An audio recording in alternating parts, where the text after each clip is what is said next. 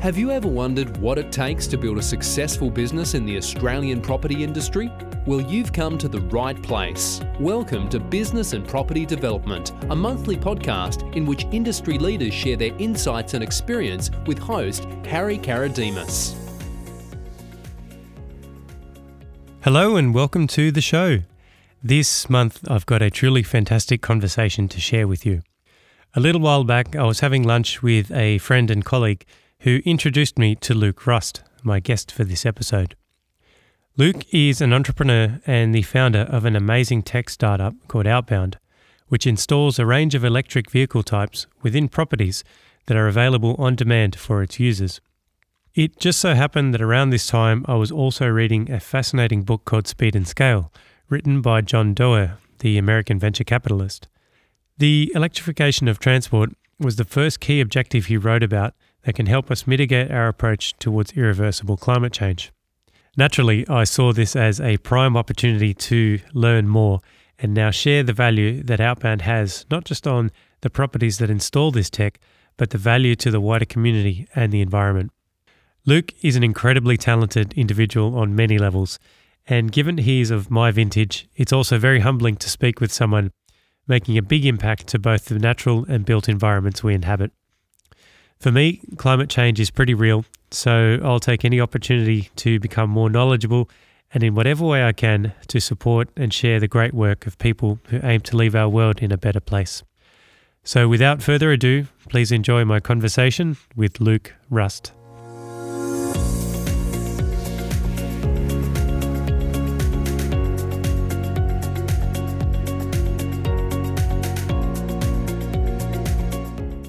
Luke, welcome to the podcast. It's fantastic to have you with me today. Thank you for having me, Harry. So we've got a, a couple of key themes in this conversation that I'm really excited to be unpacking today. We've got your your entrepreneurial journey and business journey running and establishing Outbound, and we've also got the overarching issue of climate change and how a company like Outbound is helping to mitigate some of those impacts and also make a positive contribution to the property assets and property development projects that have your tech deployed within them. I think we've got a bit to, bit to get through today. Wide range of topics. But that makes it more fun, right? That's it. That's it. But before we get into those two themes, I wanted to ask you a couple of questions just so that we can paint a picture of you for our audience. So if you can tell me where were you born and where did you grow up? Born in a little little town called Northampton in the UK, right in the middle of England.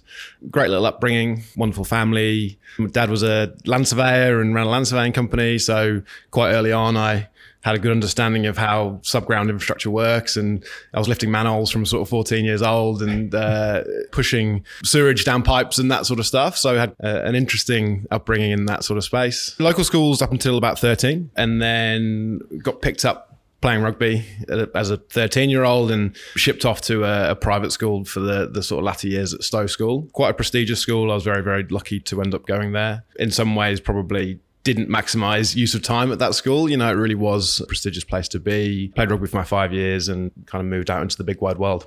Did you have any idea what you wanted to do at that point in time? No, I had some understanding around the environment. Actually, had quite early on, I was interested in that space. I still don't think schools really key you up for understanding what career you want to do. The the goal of school seemed to be which university to go to. You know, they were pushing you into Cambridge, Oxford, Imperial, wherever, rather than which career you're heading to. So I ended up taking a year out and working in a local school for a year whilst I was sort of figuring it out. And then ended up kind of chasing my sort of my favorite subject at school, which was geography. Went and started a degree in that and sort of pulled out after a year because I really didn't know where it was taking me. And so, where did you end up with the tertiary side of things? Convinced the family that actually this wasn't what I wanted to do and I'm going to drop out and we're going to go and find something else. Really believed in the engineering world. So, I went and did a civil engineering degree at University of Surrey, which was sort of one of the top three civ eng universities in, in the UK. Really, really challenging. You know, I was two years out of school by this point. My maths, physics knowledge had sort of dwindled away. Yeah. As it uh, does when you don't use it. Absolutely, yeah. and I remember just failing the first maths test when I went to do the engineering degree and going, what am I doing? You know, I've got four years ahead of me. This is a really hard degree I've either got to knuckle down and get on with this thing, or maybe we're going to pass this one up too. So what are we going to do? Carried on, did my civils, four years there, did a year in industry, which was amazing, and then went to do a master's in sustainable energy futures as well at Imperial College. That was the point, I think, where it sort of really tipped for me in terms of career. That was the bit and the university and the institution that said, right, this is where people that go to our university go, and this is the types of things they're doing now. Which path are you going to take? And that was the real motivating factor at that point.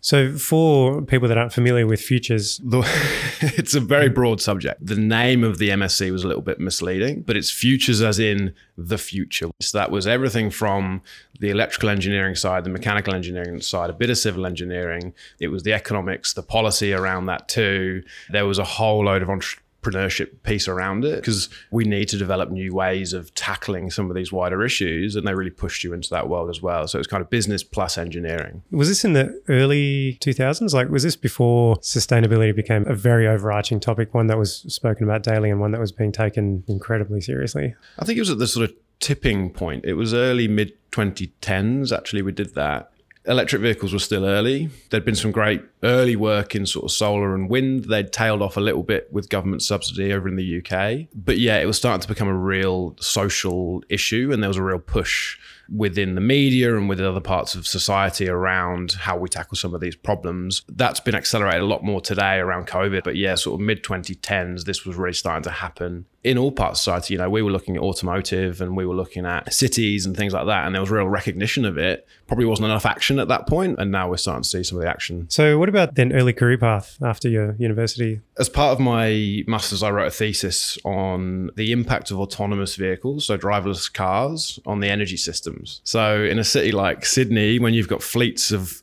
robo taxis driving around, picking people up, dropping people off, what does that mean? What does that mean on the energy systems? How do we make sure those fleets are going to be good for this world. And as part of that, I had to do some modeling and some simulation around different futures that could happen. And I got introduced to a previous professor that was on the course who used to run the transport systems part of the of Imperial College. Got introduced to him. He was now running. He'd spun out a company and was running the simulation tech company. Small team, very very techy, very cool, very smart guys. I ended up doing a couple of months with them as part of my MSc program. Came out of that going, oh wow, I haven't actually got a job. and went, guys, you know, what do you think? Can I hang on here for a little bit more? And so I joined them as a applications engineer, which was really helping the market understand how they work with that sort of simulation based technology because you've got really techie people that really understand it and don't quite know how to explain it. And then people that need it that don't quite understand it. And so I kind of filled that gap quite quickly found that my skill set was more in the sales and marketing you know helping explain it with good messaging good marketing. And so ended up uh, nearly left the company and had a few op- offers to go elsewhere, but ended up staying as head of commercial development and kind of building out the commercial arm of that building, uh, of that um, of that company. Sorry, so that was an amazing experience. A couple of months out of tertiary education to then go and take a really awesome team. I think there were about eight people at the time through into that sort of commercialization journey. They've got good in, good innovation funding.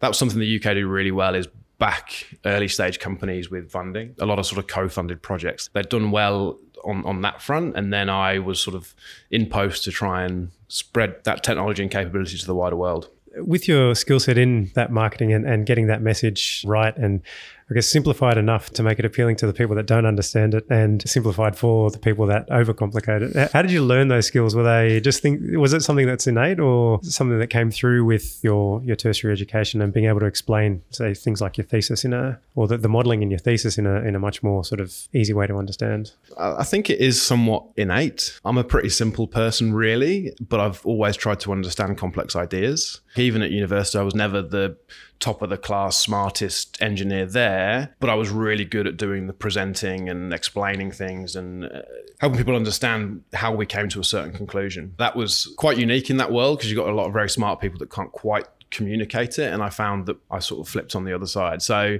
yeah, it wasn't A, but then a lot of how we do that, I had to go and learn. So once I was in role at Immense, Immense Simulations, I had to go and quickly learn a lot of the soft skills were there, but then the actual how do you bring together a sort of marketing framework and how do you do the messaging really well, that I had to go and sort of learn and, and build my knowledge. Did you do that in situ, or was it something that was?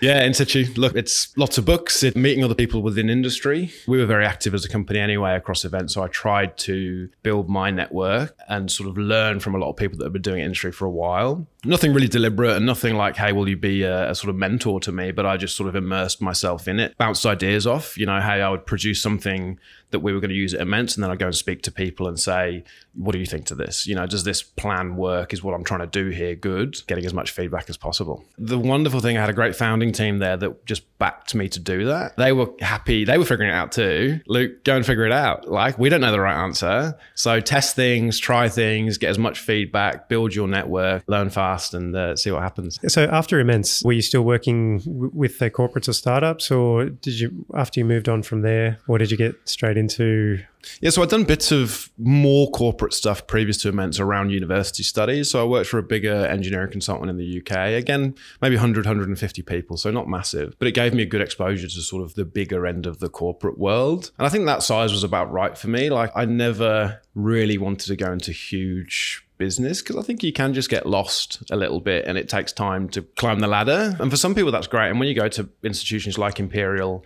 and Surrey, the goal for them generally is get you into big, get you into big companies. A lot of the guys on the MSc course wanted to go to McKinsey or they wanted to go to Arup. And maybe at one point that was where I thought I wanted to go because that was what everyone else was doing. But having been through the process with Immense and seen the the startup journey, you know, we went and raised a Series A with Immense and good investors, built the team to about 50 people, like one wonderful little growth journey that gave me enough confidence and maybe naivety to go actually maybe maybe I could do something. Maybe I could go and do it myself. And then had moved to Australia 2 years ago had the itch to go and start something which we'll come on to actually came over with Immense and said hey Australia's a great market for us let me go and have a little look for a year, build up a good network. And we never got any big projects off the ground. I ended up transitioning to just be head of marketing globally, but working from Oz, helping all around the world. At the point that I had an itch to go and start something else, I sort of knew that I could do it. Out of curiosity, what was that defining moment to have that itch? But was there a trigger that kind of went, well, maybe it's just the time is about as right as it could be, or you know, if I don't do this now, I'm never going to do it. Yeah, a little, a little bit. And I was sort of uh, young enough and inexperienced enough to want to give it a go, and probably naive enough to think, hey, what's the downside risk here? But also having seen enough that I think I've got at least enough of the skills to go and give this thing a, a, real good go. And you've got to put some level of time limits and pressure on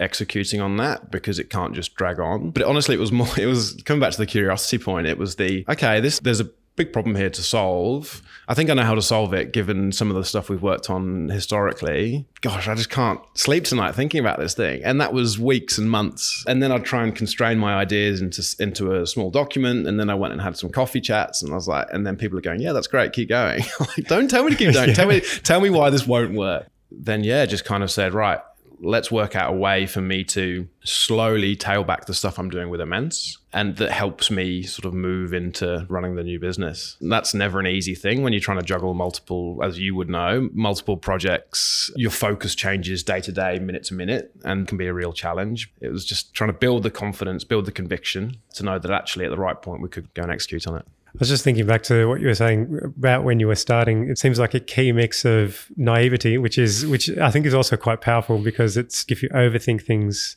and if you have too much knowledge, then you think up of ways that you might not be able to implement what you want to do and a healthy mix of experience to say that you can sort of see it through. So that takes us, I'm assuming, to to Outbound. How did it come about? What's the origin story of? Part of the the move to Australia, you know, we went and rented in an apartment building on the Gold Coast for the first year. It was a built to rent, which is getting more prevalent in, in Australia at the moment. 80 unit apartment building, one owner, everyone renting. Interesting mix of people kind of living in those sorts of communities. You get young couples, early mid mid career. You get some retirees that are sort of downsizing, and sort of mobility and transportation is a really interesting challenge for people in that sort of world, especially in the Gold Coast over other places. It's a bit different in Sydney and, and Brisbane. And we ended up buying our second car for like two or three trips I needed a week. I didn't have a choice really. We sort of did a little bit of car sharing with my in-laws and, and and with my my partner but it was just a bit painful. And so i sort of approached the property manager quite early and said well what if we put out a couple of shared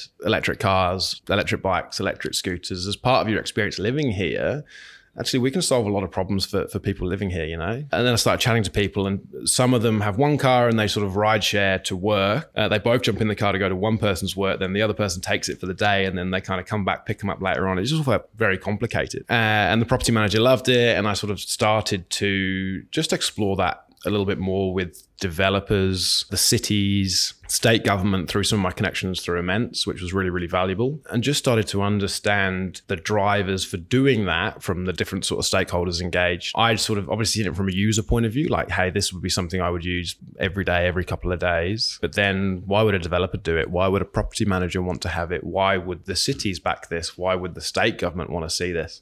And just started to kind of piece that together. So I spent about six months on that little journey. And then I had a few interesting visa challenges when I first landed, and mid pandemic had to leave to go back to the UK because it was the only place in the world that would let me in at that point. To then return to Australia because for visa reasons, you had to be offshore when it was granted to come in, and wouldn't change the rules mid COVID, and it was all just a, an interesting pain. But when I landed back here, landed in Sydney. Uh, I was in hotel quarantine for two weeks on my own. A lot of people hated quarantine and it makes a lot of sense and you probably would go stir crazy.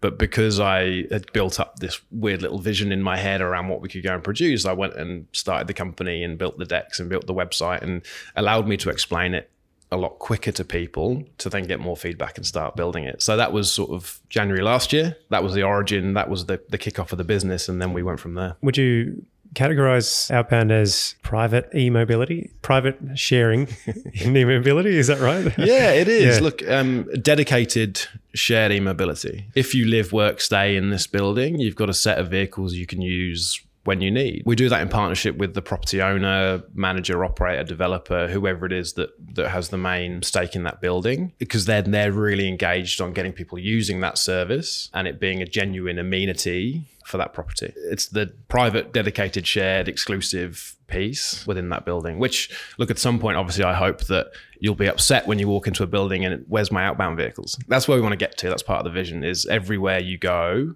you'll already be onboarded. You just have to go and get the code or whatever from the the reception desk, and you can go and use the, the vehicles downstairs. So before we unpack some of the the intricacies of outbound, I just wanted to take a step back and look at some of the overarching sustainable and, and climate change issues because see the electrification of transport is a, is a huge one. I just wanted to understand more about why e mobility is such a relevant issue in tackling uh, climate change.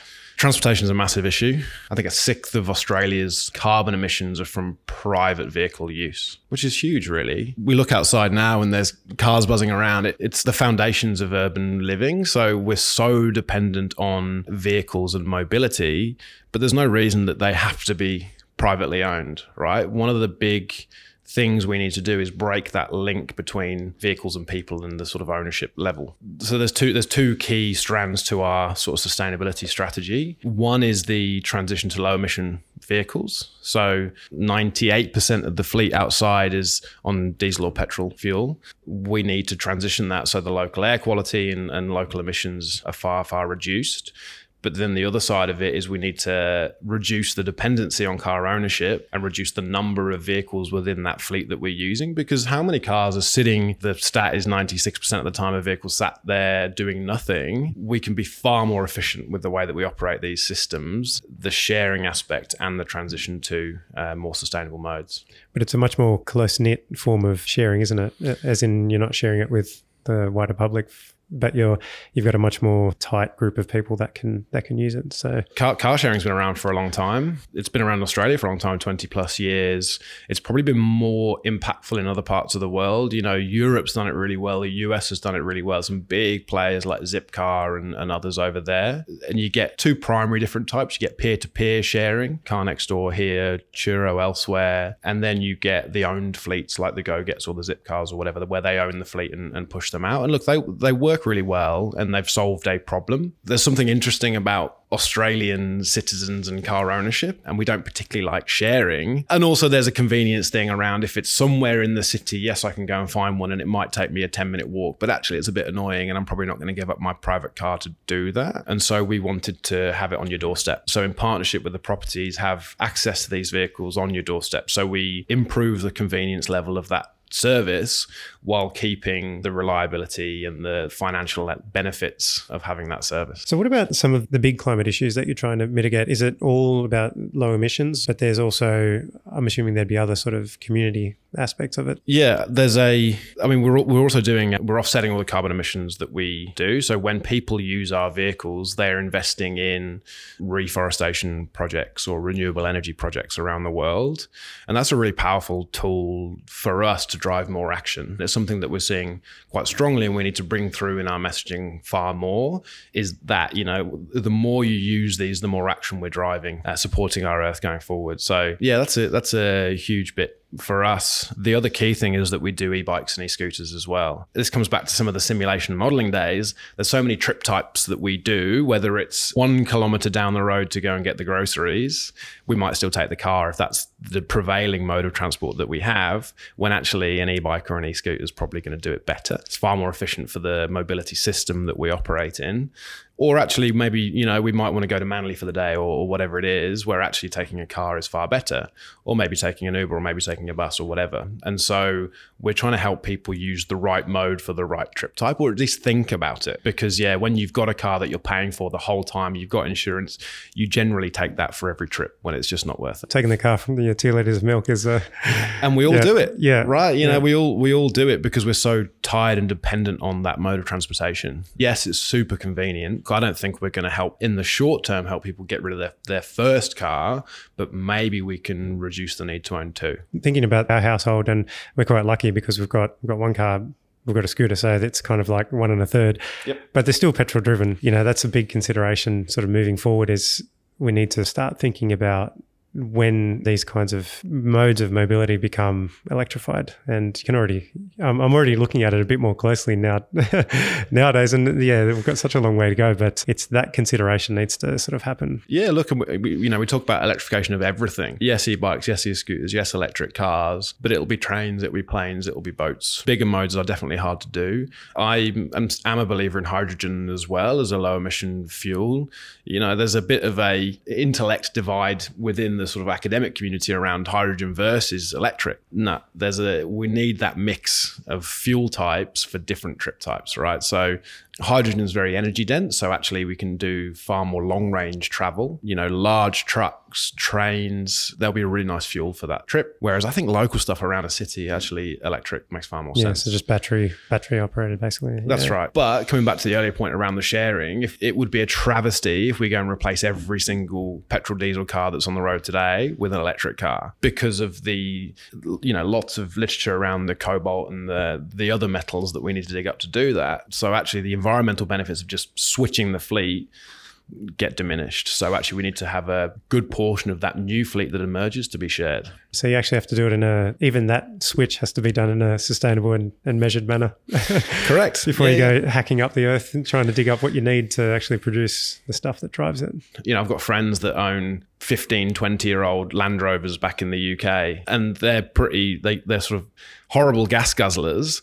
But the argument is do I run this thing into the ground over the next five or 10 years, or do I go and buy a brand new electric car and use that for my trips? Environmentally, it's hard to do the entire analysis, the sort of life cycle analysis of each of those things, but it's a genuine point. If some of these things are existing, we should probably use them rather than digging up new metals and building new cars. So at a service level, we're far more sustainable when you dig into the supply chain and where those vehicles came from. Some of those environmental benefits diminish. A lot of the the the vehicle manufacturers that we're working with, you know, we want to prioritize working with the ones that are more transparent and thinking through the entire, entire supply chain. Polestar are really good. They're on a mission to get to net zero for their entire manufacturing process by 2030, which would be pretty impressive. Tesla traditionally have been very good. That is filtering through all the other automotive manufacturers as well. So, what about some of the big goals that you're personally trying to hit with these overarching sustainability issues? Like, do you have things that you're aiming for with emissions reductions or reforestation? Are you focused on particular numbers or progressive increases over time? Or the key thing at this stage of the business is get it going, get good footprint in market, get good partners and good people around us, get it going, understand the metrics that make the big difference, and then we can start to push them. I mean, the key metrics that are going to drive the business will be the number of properties that we end up deployed in, the number of vehicles at each of those properties, and we hope that again that increases over time because that means that people are getting more used to and dependent on the service rather than needing to own their own vehicles, which is great.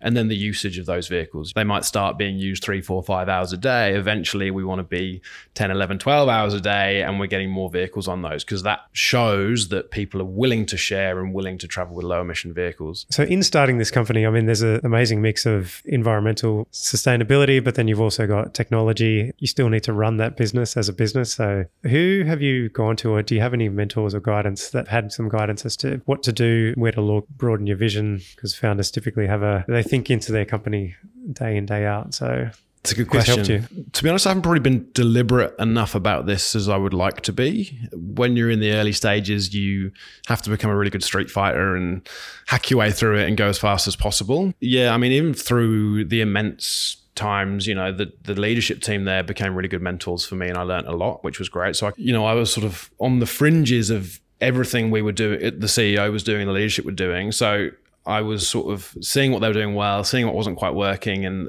sort of built my capacity in that way. And then when started Outbound, I uh, got a business partner up in Queensland who sits on, is a director of several other businesses, sits on various boards, runs his own law firm up there. And so, as a sort of business partner to help me on the operational side, that's been super valuable because I've got good understanding of the market and the tech and the capability and where this fits in and the sustainability side. But how the hell you turn that into a proper business that employs people and makes money and brings on investment and does all those other wonderful things that business need to do to survive and grow, having Clayton on board has been super, super valuable. And then around that, you know, we've sort of we're piecing together an amazing team, not at the moment full time operators within it, but that just provide advice, guidance in their relevant skill set. So actually, it's, it's, a, it's a mix. So they provide me with the guidance and support, but they also open doors or use their network and connections to help the thing go faster. And that's really valuable to me because I've only been in Australia two years as well. So my network is pretty small and growing. So I kind of have to lean into some of these guys. Got a, you know, we've got a great product advisor that's just come on board. We've got Marty, who you know, who's come on board on the sort of partnerships side and helping us have really engaging discussions with the real estate industry over here. And also him just coaching me and helping me understand how that world works is really, really valuable. Yeah, say Clayton on the business side. And then we've got sort of various other advisors that probably need to make more conscious effort to engage and learn and, and use them. But yeah, they're, they're sort of really, really valuable to me.